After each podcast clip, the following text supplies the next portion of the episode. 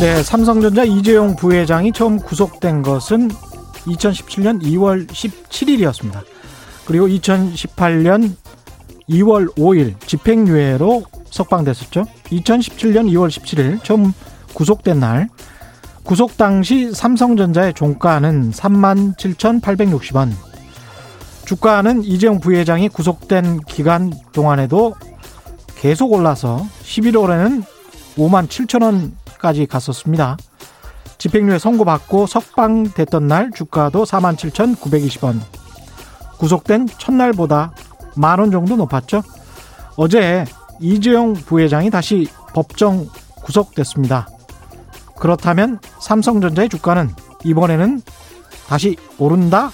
아니면 이번에는 내린다? 어떻게 생각하십니까?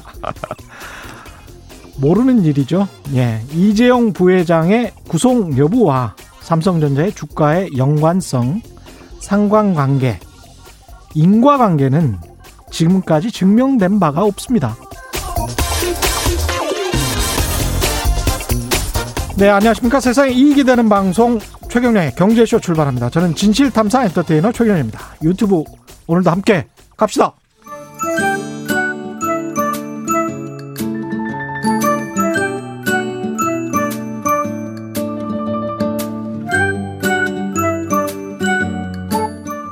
정확하고 유익한 정보만 전하겠습니다. 안 들으면 손해, 들으면 똑똑해지는 최경영의 경제쇼.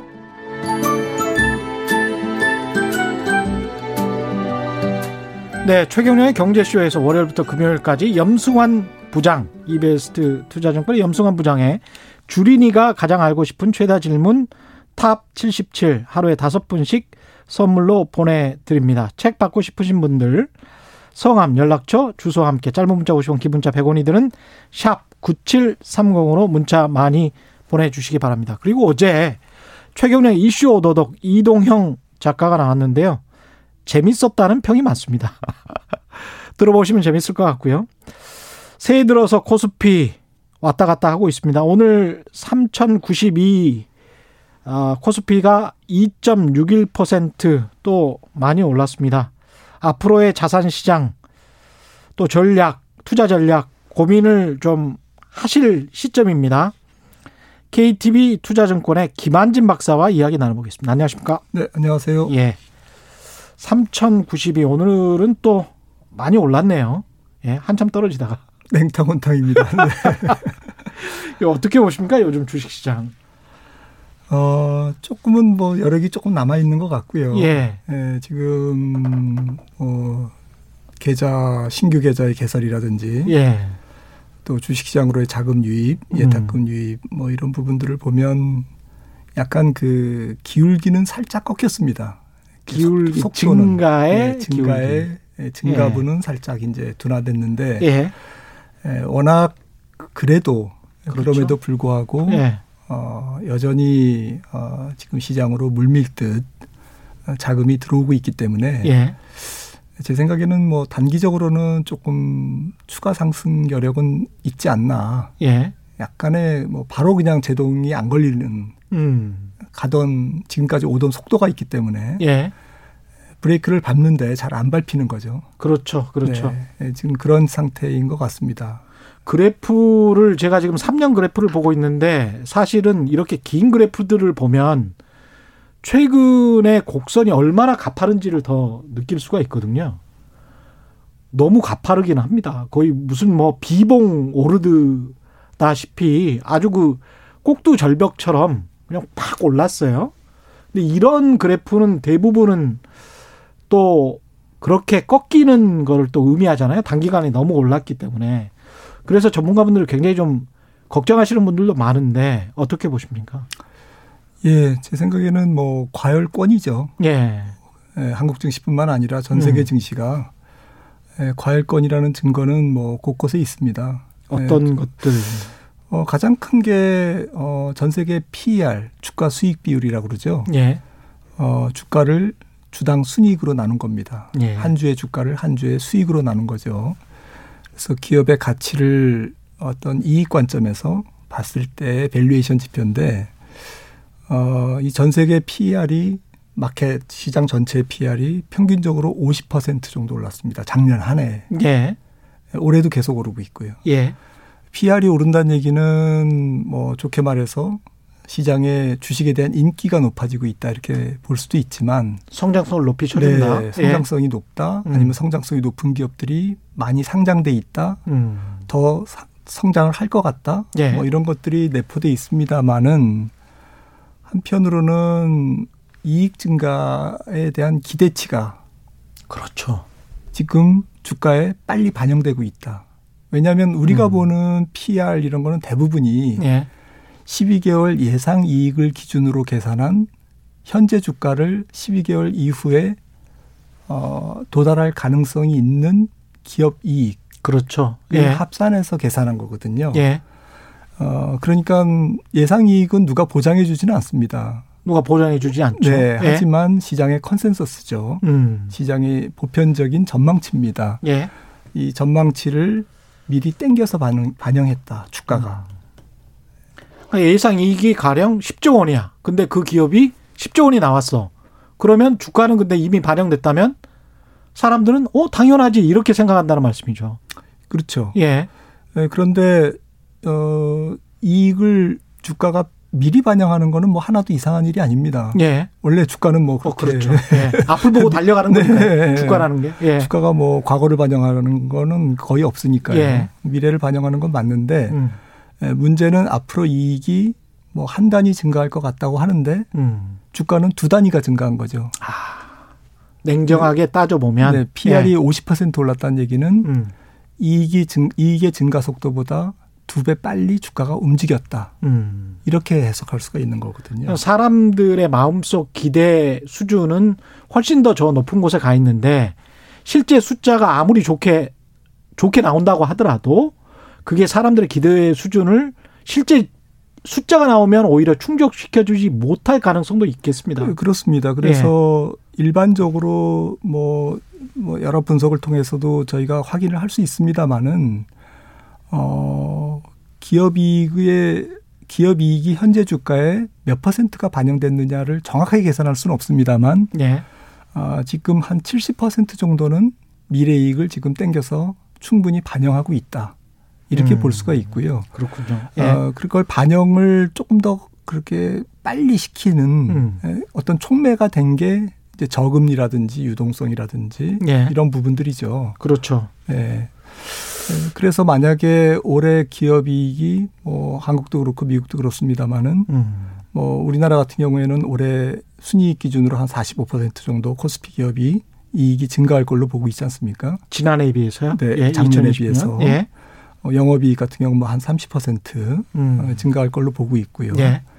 어, 미국 같은 경우에는 한 20, 30% 정도 어, S&P 500 대표 지수 기준으로 어, 혹은 주당 순이익 기준으로 한 20% 정도의 증가를 예상하고 있습니다. 예. 어, 그런데 이 증, 예상치가 한 7, 80% 이미 주가에 반영돼 있다고 한다면 음. 앞으로 주가를 움직이는 이익 측면에서의 변수는 earning surprise죠. 예상한 것보다 얼만큼 더, 더. 나오냐. 만약에 덜 나온다. 음. 덜 나오는 것도 굉장히 좋게 나오는 건데 그럼에도 불구하고 덜 나오면 예.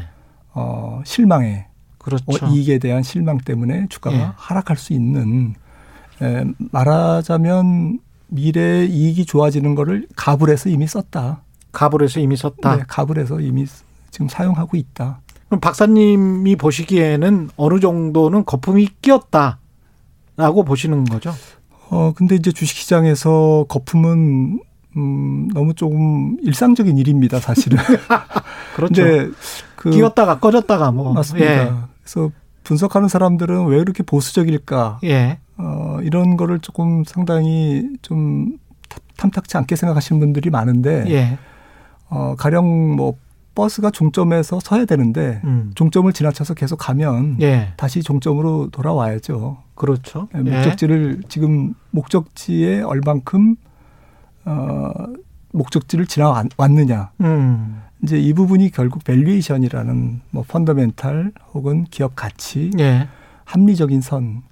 근데 말씀드렸듯이 주식시장에서 합리적이라는 것만큼 비합리적인 얘기는 없거든요. 용어는 없거든요. 예. 주식시장은 늘 비합리적입니다. 그러니까 합리적인 가격이 대체 뭐냐에 관한 상호 간의 동의가 잘 안 되잖아요. 네, 안 되죠. 예. 예, 주식은 뭐 그 인기 곱하기 결국 펀더멘탈인데 예. 예, 주가는 뭐 가격 곱하기 PR이지 않습니까? 예. PR을 인기라고 본다면 음. 결국 인기에 대한 어 사람들의 견해는 다 다릅니다. 그렇죠. 예. 만약에 이익 전망치가 똑같고 어, 또 어, 인기 프리미엄에 대한 의견이 똑같다면 시장에서 그렇게 매일매일 많은 거래가 일어나지 않겠죠. 음.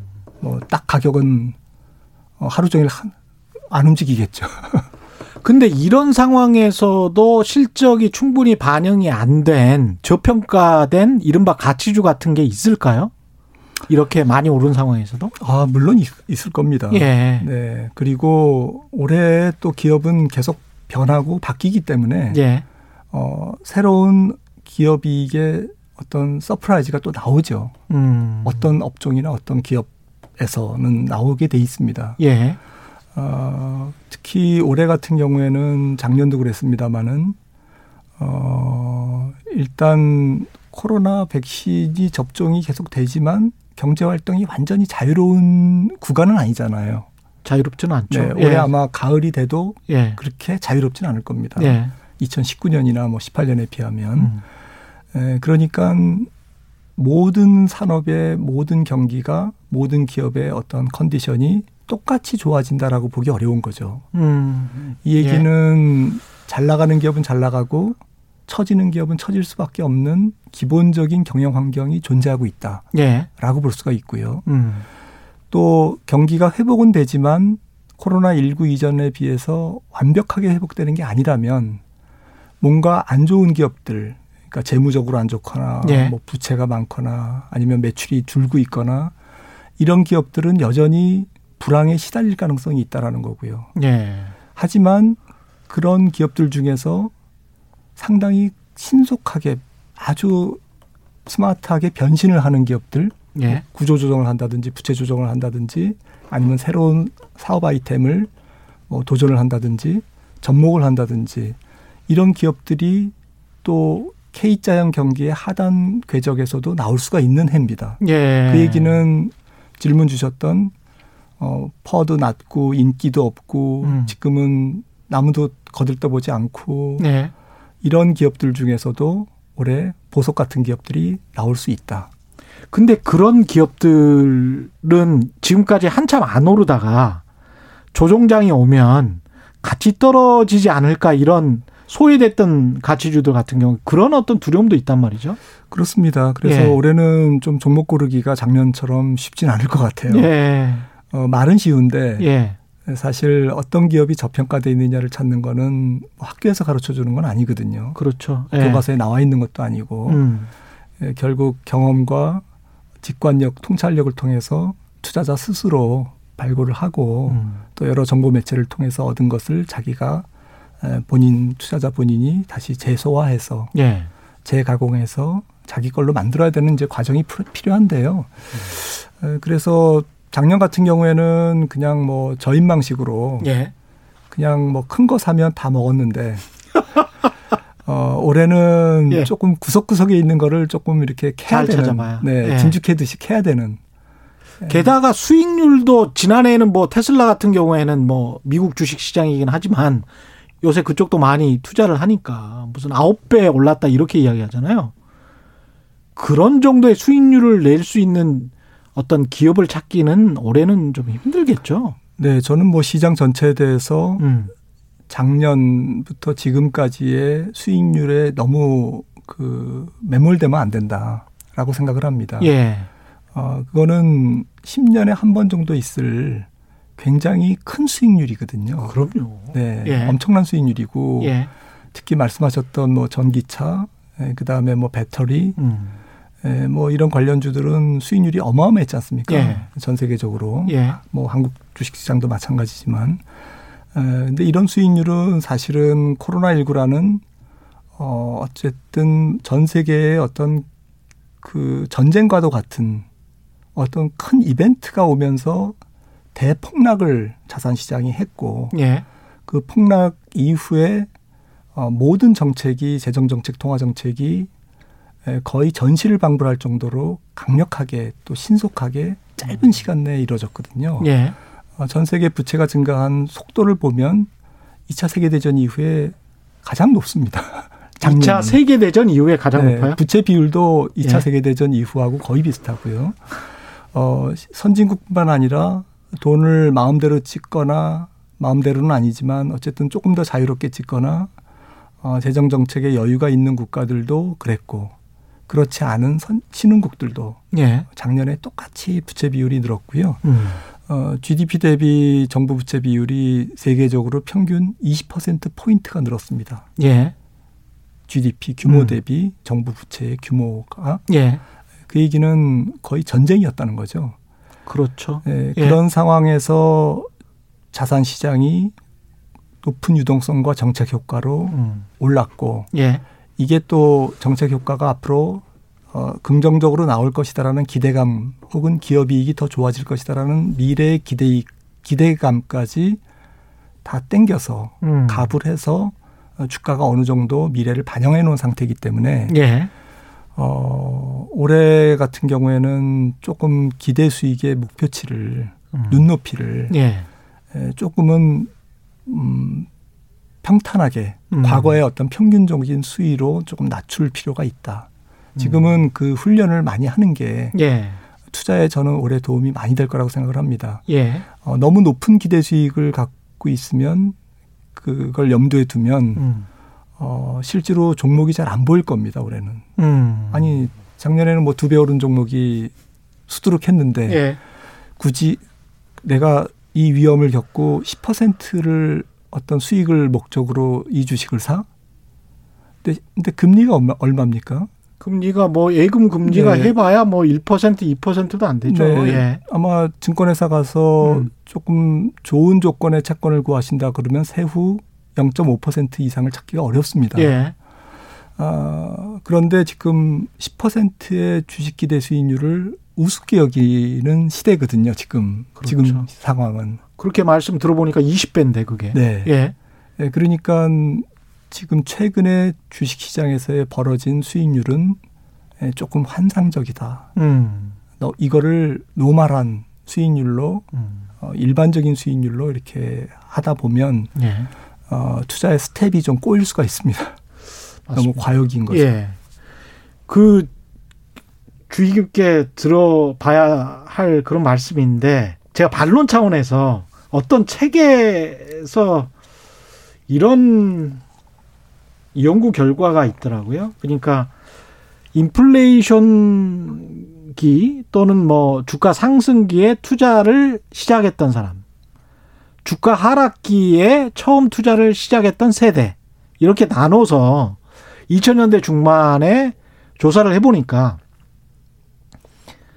주식 상승기에 투자를 시작했던 20 대의 사람은 평생 투자에 굉장히 적극적이었고 그리고 투, 주가 하락기에 투자를 시작했던 경기 침체기에 에, 투자를 시작했던 세대는 대부분이 주식 시장에 굉장히 부정적이었다. 그래서 투자에 소극적이었다. 그래서 어떻게 보면 세대 경험 그리고 개인의 운, 그러니까 세대에 작용하는 운이겠죠. 근데 지금 이른바 이제 2019년, 20년의 동학개미 운동의 그 세대가 지금 2030인데 새로운 세대 경험을 한 2030과 과거에 박스 피에 있었던 그 세대 간의 어떤 보는 관점이 다른 것 아닌가 그런 생각을 그 책을 보면서 그런 생각을 하게 됐어요. 어떻게 생각하십니까? 어, 제 생각에는 어, 참 재밌는 말씀인데. 예. 일리가 있죠. 예. 예. 근데 주식 시장은 길게 봐서 왜 주식을 사는 거를 롱이라고 그러고 파는 거를 쇼트라고 하느냐. 예. 그뭐 농담 삼아서 음. 제 생각에는 어, 주식은 좀 길게 가지고 있으라고 롱이고. 그렇죠. 그다음에 매도는 좀 짧게 하라고 쇼트다. 음. 이런 생각을 좀 해봅니다. 매도 하는 기간은 짧 짧아라. 네. 그러니까 예. 좀 시장에 대해서 부정적인 생각, 음. 뭐 주가가 항상 빠진다는 생각, 예. 이 생각은 좀 짧게 그렇죠. 예, 이렇게 하는 습성이 좋, 좋고. 예. 아까 세대 말씀하셨는데 정말 예. 와닿는 얘기 말씀 같습니다. 예. 그런데 시장은 항상 뭐 예를 들어서 1980년 이후에 전 세계 GDP가 한 40배 증가했고요. 예. 코스피만 해도 80년이 100이니까 지금 30 30배 올랐지 않습니까? 아, 그렇죠. 예. 3천 포인트니까요. 그렇죠. 예. 예, 그러니까 어 주가는 장기간 투자하면 결국 GDP도 오르고 기업 이익도 증가하고 음. 에, 그리고 주가 주가도 결국에는 수익을 가져다 준다. 예. 에, 특히나 젊은 세대 분들은 앞으로 이 성장 기간을 비록 옛날보다는 저성장이지만 음. 그럼에도 불구하고 어, 이 성장 기간을 누릴 수 있는 기간이 길지 않습니까? 그렇죠. 그러면 소위 투자의 어떤 그 지평을 길게 가져갈 필요가 있는 거거든요. 예. 그러니까 주식을 한 40년 한다고 생각하면 음. 그렇게 두려울 이유가 없는 거죠. 음. 어, 단 이런 건 있습니다. 예. 어, 산업 구조가 막 바뀌고 에, 그리고 뭔가 기업들의 변화가 심할 때는 에, 지수 투자는 사실은 큰 함정을 불러일으킬 수 있거든요. 예. 가령 제가 신입사원 때 들어왔을 때 블루칩은 은행주였는데 어, 얼마 안 있어서 외환 위기가 와서 어, 은행주들이 전부 휴지가 됐습니다. 그랬죠. 예. 네. 그, 앵, 그 완전히 주식 그 주식이 거의 뭐 10분의 1 토막 나고 이랬거든요. 뭐 사라진 조은행이랄지 네. 뭐 동아은행이랄지. 예. 에, 그런 것처럼 결국 그 지수 자체가 음. 1980년에 코스피가 100이었고 지금 3,000포인트라서 코스피만 투자했으면은 아, 30배를 벌었다. 이렇게 생각할 수가 없는 게 그 당시에 유망한 주식의 함정이 항상 있다라는 거죠. 그렇죠. 예. 10년 전에 시가총액 상위 10개, 10개 종목과 20년 전에 10개 종목은 천지 차이가 있지 않습니까? 예. 지금 말씀드린 40년 전하고도 또 천지 차이고요. 음. 에, 앞으로 10년 후에 시가총액은 어떻게 바뀌어 있을까? 아무도 장담 못 하는 거죠. 그렇습니다. 예. 예. 그래서 결국 말씀드리고 싶은 것은 주가 지수는 결국에는 올라간다. 음. 어, 경제도 결국엔 성장한다. 예. 고로 주식 투자는 해야 된다. 하지만 어떤 주식을 장기 투자할 거냐. 예. 좋은 주식을 갖고 있으면 서로 시장 판단을 잘못해서 잠깐 손해를 볼 수 있어도 좋은 종목 자체, 저평가돼 있는 우량주 자체는 일종의 보험 역할을 해주거든요. 그렇죠. 예. 네. 조금 단기적으로 고통스럽더라도 기다리면 훨씬 기다린 보람이 있, 을 거라는 거죠. 예, 예. 그런 관점에서 보면 음. 결국에는 제가 뭐 거시 분석을 하고 시황 분석을 합니다마는 결국 꽝 잡는 게 매다. 결국 종목을 잘 골라야 된다.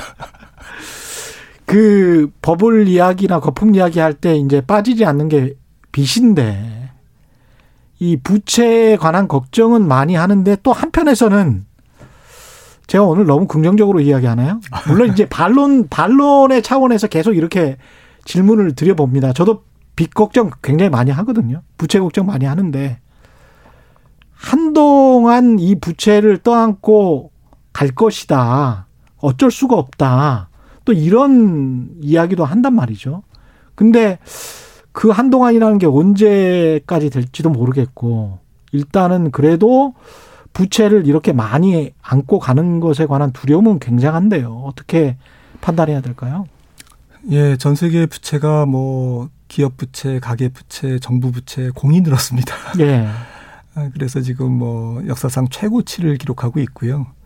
어, 전 세계 모든 민간 부채의 GDP 대비 비율이 지금 300%입니다. 음. 어, 이게 뭐 불과 몇십 년 전만 해도 100%를 뭐 채 넘느니 마느니 뭐 이랬거든요. 예.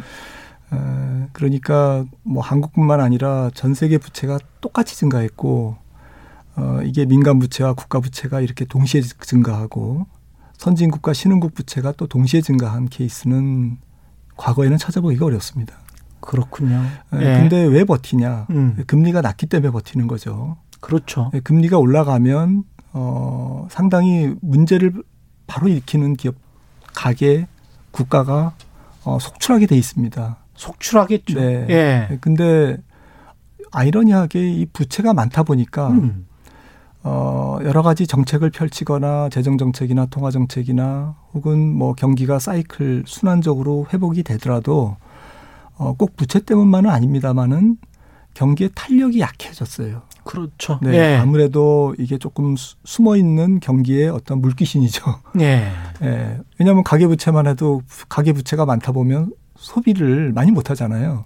그냥 뚜벅뚜벅 걷는 느낌이 아니고 엉금엉금 네. 걷는 느낌이에요. 경제가. 네. 예, 부채가 있으면. 뭐 개인도 사실 부채가 많으면 뭐 소비를 임금이 조금 올라도 예. 내 월급이 좀 올라도 많이 못 쓰잖아요 옛날처럼. 그렇죠. 네. 뭐 주택 자금 대출도 있고 뭐 전세 자금 음. 대출도 있고 이자도 내야 되고 이러다 보면 예. 어 그런데 거기다가 금리까지 올라간다. 음. 이러면 어, 금융 시스템을 건드릴 수밖에 없는 상황입니다 지금. 그렇죠. 네. 예. 금융 시스템이 에, 조금 버벅거리기 시작하고 음. 어, 취약한 이금융권이라든지 이런 쪽부터 뭔가 문제를 일으키기 시작하고 예. 이게 뭐 국가에 따라 다르겠습니다만은 어, 은행 시스템 전체에도 영향을 줄 수 있는 그렇죠. 예, 그런 부채 구조죠. 예. 예, 그래서 많은 경제학자들이 부채 얘기를 어, 10년 전이나 20년 전부터 계속 떠들고 있는데 음. 예, 실제로 지금 부채로 인한 어떤 문제는 예, 그렇게 심각하게 터지고 있지는 않습니다. 계속 미봉책 마냥 이렇게 덮어왔단 말이죠. 어디에서 뭐 그리스에서 조금 올라올라 그러면 눌러주고 눌러주고 해서 한 10여 년 이렇게 살았는데 투자자들 입장에서는 이렇게 주, 주식 시장이 이렇게 많이 오르고 또 비투 신용융자도 지금 많습니다. 또 부동산 같은 경우도 그렇지 않습니까? 가계부채 상당 부분이 그쪽으로 가 있으니까.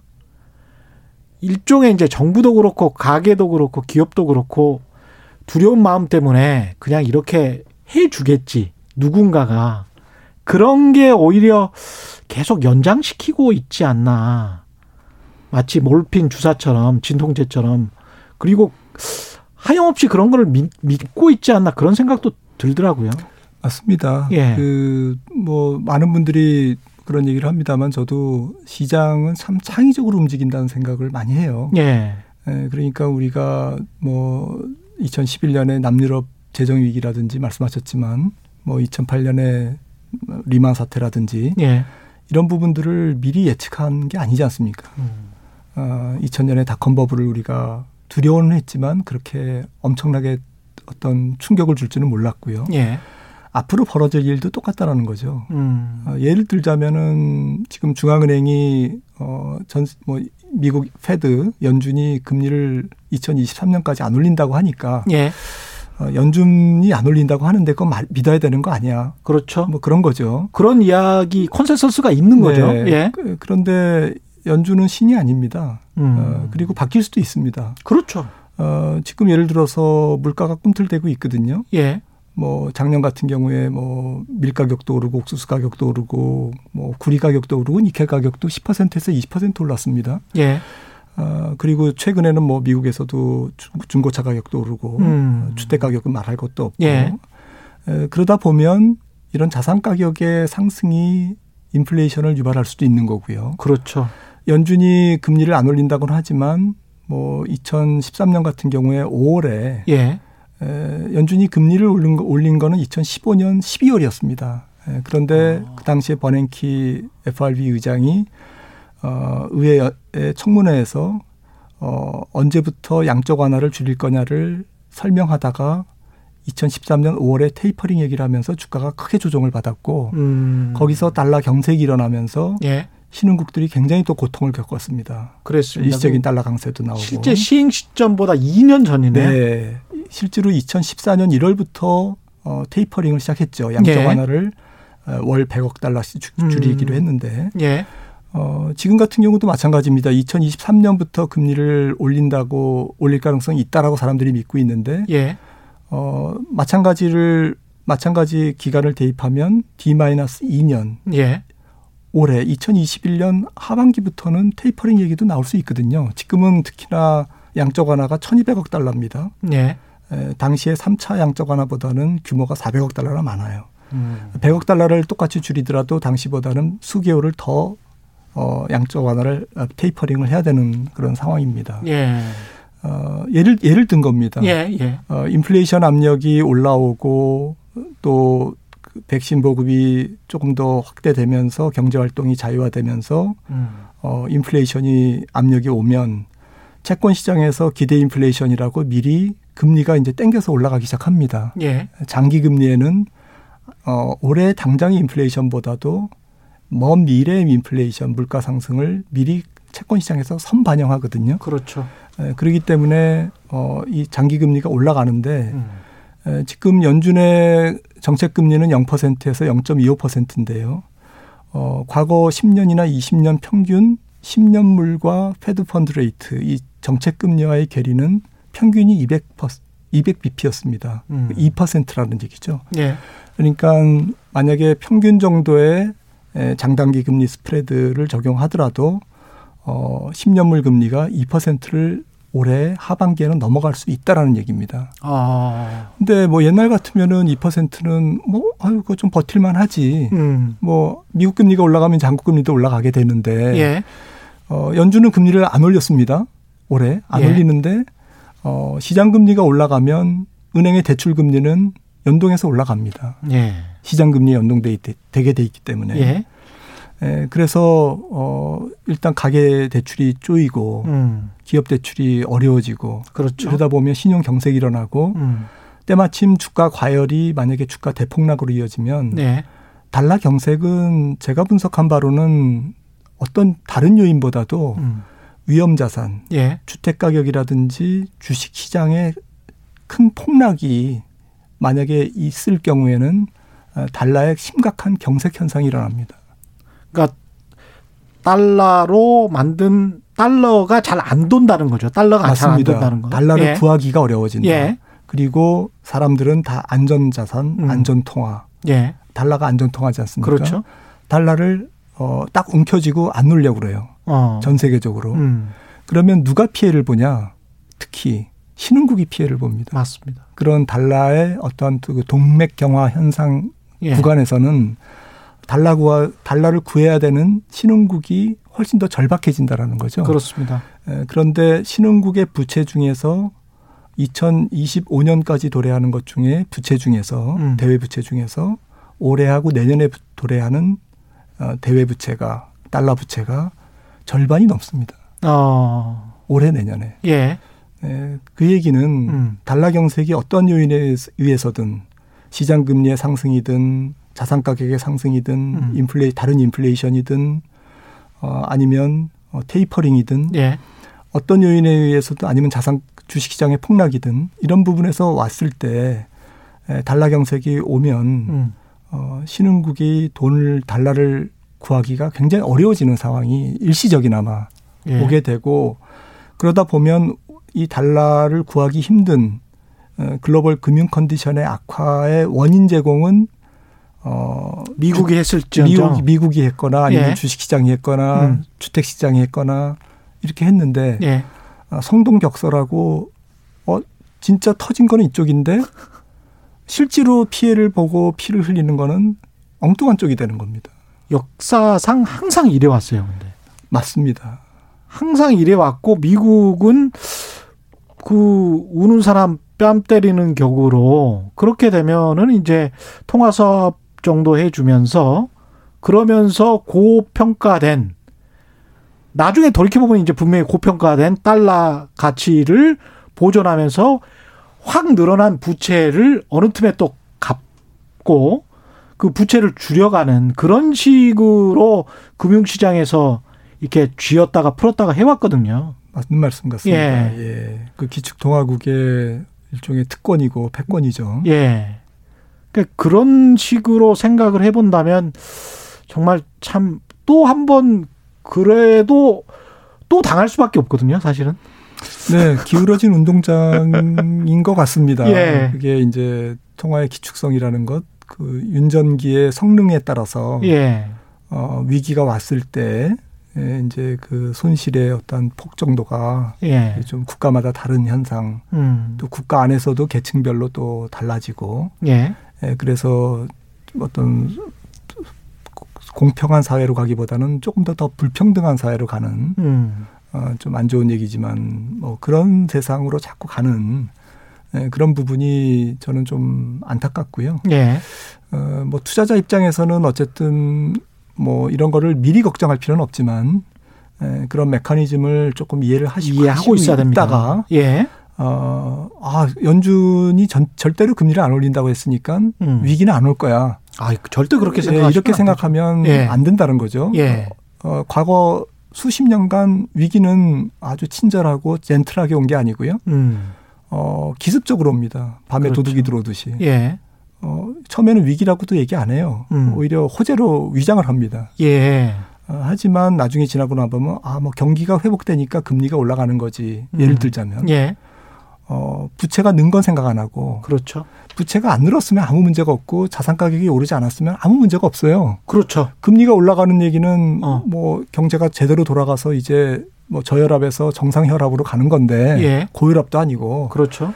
아 이게 뭐 나쁠 게 하나도 없는 거죠. 음. 예, 그런데 지금 저지러 놓은 게 많거든요. 음. 부채는 곳곳에 쌓여 있고 예. 전 세계가 예. 말할 수 없을 정도로 쌓여 있고 음. 자산 가격은 적정한 선. 앞서 모두에서 참 합리적인 단어는 좋지 않은 단어라고 말씀드렸지만 어쨌든 저희들 보기에는 합리적이지 않은 선으로 지금 향해 가고 있고 예. 어, 그런 상태에서는 조금의 악재가 음. 특히 금리 상승이라는 악재는 어, 시장에 굉장히 큰 충격을 줄 수밖에 없습니다. 예. 질문들이 굉장히 많이 와 있어서요. 좀 읽어드리겠습니다. 정명자님, 울산인데요. 장기 투자는 우리 남편은 주식 투자해서 돈을 못 벌었는데 단기 투자만 하는 우리 아들은 수익률이 아주 좋습니다. 결국 주식은 자주 사고 팔고 해야 되는 건가요? 조언 부탁드립니다. 이렇게 말씀하셨는데요. 네, 근데 제가 그 즉답을 드릴 자신은 없고 예. 단기 투자나 장기 투자는 개인의 성향이기 때문에 그렇죠. 예, 예. 장기 단기 투자에 재능이 있으신 분들이 많, 많아요. 예. 초단위로 하시는 분들도 계십니다. 스캘퍼라고 하죠. 네. 예. 근데 그거는 뭐 나쁜 게 아니고요. 예. 어, 자기 본인의 어떤 그 재능을 음. 뭐 발휘하면 되는 건데 예. 일반적인 경우는 음. 어, 단기 투자는 많이 못 삽니다. 음. 그렇기 때문에 또 그 확신을 가지고 산 게 아니기 때문에 그렇죠. 어, 조금만 올라도 또 팔아요. 그렇습니다. 예, 그래서 목표 가격이 오기도 전에 예. 에, 나중에 지나 보니 아 이게 정뭐 그걸 괜히 팔았다 하는 음. 그런 종목들이 굉장히 많고요. 예. 단기 투자를 하다 보면 예. 단기 투자를 하다 보면 또 돈을 투자를 많이 못 합니다. 음. 어, 확신이 없기 때문에. 그렇죠. 예. 근데 장기 투자가 꼭 바람직한 건 아니지만 음. 에, 좋은 주식을 잘 골라서 장기 투자를 하면 어, 기다릴 수 있거든요. 그렇죠. 종목에 대한 신념이 있기 때문에 음. 그리고 많이 살 수 있습니다. 예. 에, 그래서 많이 사고 오래 기다려서 목표 가격에 도달했을 때 판 사람들이 이제까지 전 세계 주식시장에서 돈을 많이 번 전설들이 다 그렇게 했다라는 거죠. 그렇습니다. 예. 예. 에, 그러니까 만약에 전설들을 좀 쫓아가겠다 한다면 예. 첫 번째 종목을 잘 고르십시오. 예. 두 번째 기다리십시오. 음. 세 번째 목표 가격 오르, 도달하기 전에 팔지 마십시오. 예. 저는 그렇게 말씀드리고 싶어요. 희영님은 보험하는 후배가 지금 달러 사서 나중에 오를 때 파는 상품을 이야기하던데 지금 괜찮을까요? 이렇게 말씀하셨습니다. 지금 달러를 사가지고 나중에 이제 오를 때 달러가 올랐을 때 파는 그런 보험 상품이 있- 있는가 봅니다. 어떻게 생각하십니까? 그러니까 달러 가치가 상승할 음. 거냐? 예. 예, 그 원 달러를 말씀하시는 것 같지는 않고 음. 어, 글로벌 달러 예.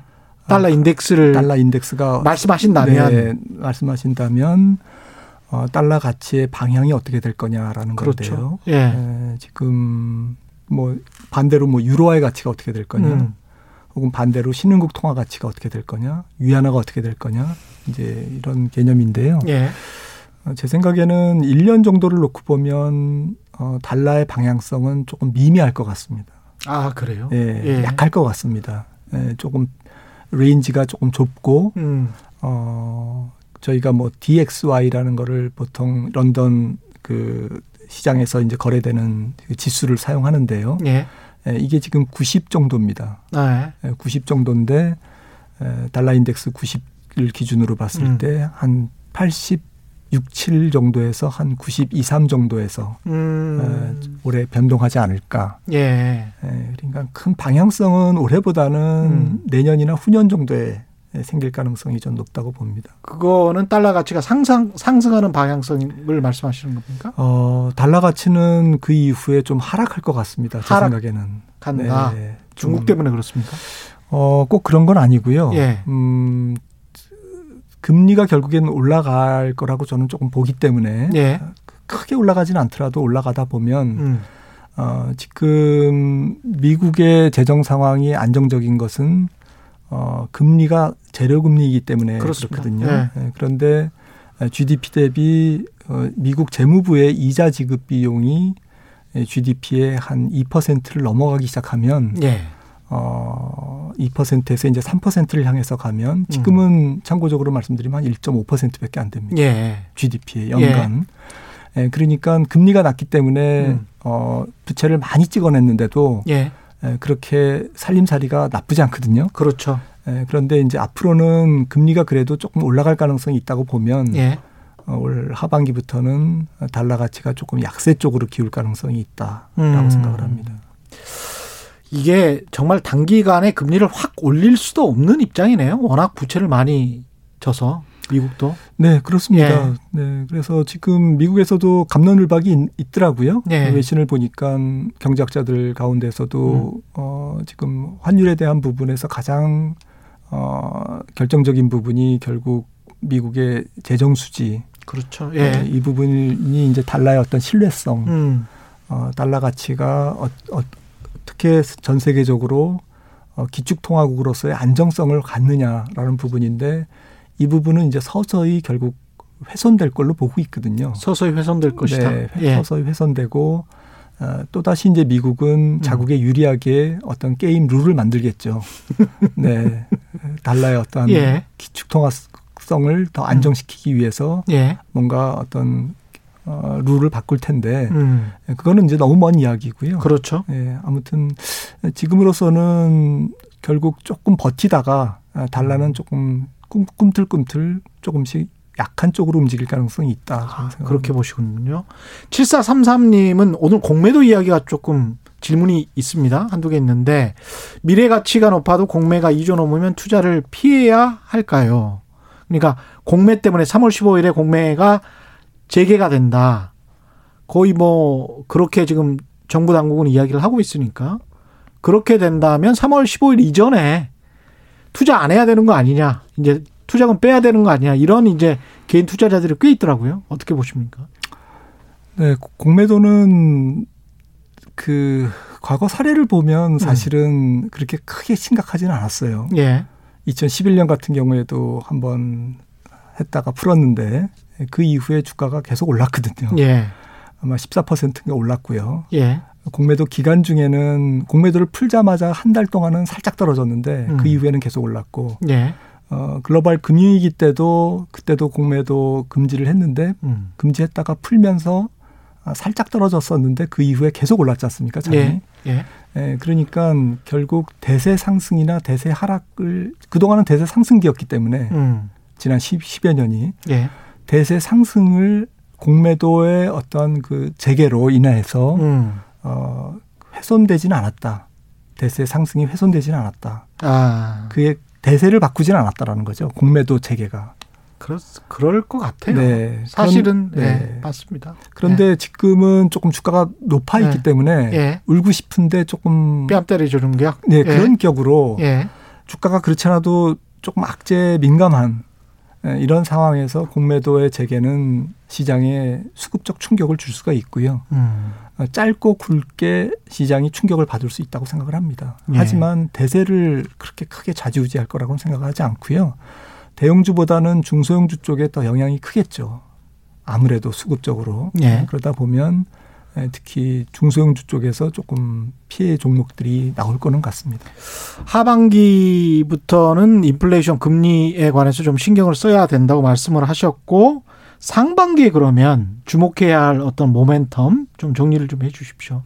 네, 상반기에는 금리 쪽에서 뭐 한 가지만 말씀드리면 앞서 말씀드렸듯이 좀 그 시장 금리가 예. 꿈틀꿈틀 올라가는데 음. 어, 미국 국채 10년물이 지금 어떤 표준 음, 금리기 금리기 때문에 예. 이게 한 1.5% 정도를 넘어가기 시작하면 조금 주식시장이 영 힘을 못 받는 음. 네, 그런 양상이 될 것 같아서 예. 이 부분을 조금 주목해야 될 것 같고요. 여전히. 예. 네, 그 다음에 이제 해외 쪽에서 결국 바이든 정부가 이제 오늘 밤에 이제 취임을 하죠. 그렇죠. 네, 예. 이렇게 하다 보면 결국 정책 이벤트에 대해서 조금 더 집중이 될 것 같습니다. 사람들이. 음. 예. 아무래도 3개 대륙이 어, 중국, 유로존, 이어서 미국까지도 예. 어, 친환경, 전기차, 음. 신재생 에너지 예. 이런 쪽에 조금 동맹 전선이 이렇게 형성되는 거거든요. 그렇죠. 네, 예. 주가는 이미 상당 부분 반영이 돼 있습니다. 음. 그럼에도 불구하고 어 이벤트 워낙 큰 이벤트이고 올해 기업들의 어떤 변화를 일으킬 수 있는 부분이기 때문에 예. 어 이런 전기차, 신재생 에너지, 에, 그다음에 배터리 음. 이런 것 관련해서는 에, 조금 더 저평가돼 있는 종목을 찾을 필요가 있다. 예. 상반기에는 예. 이렇게 생각을 합니다.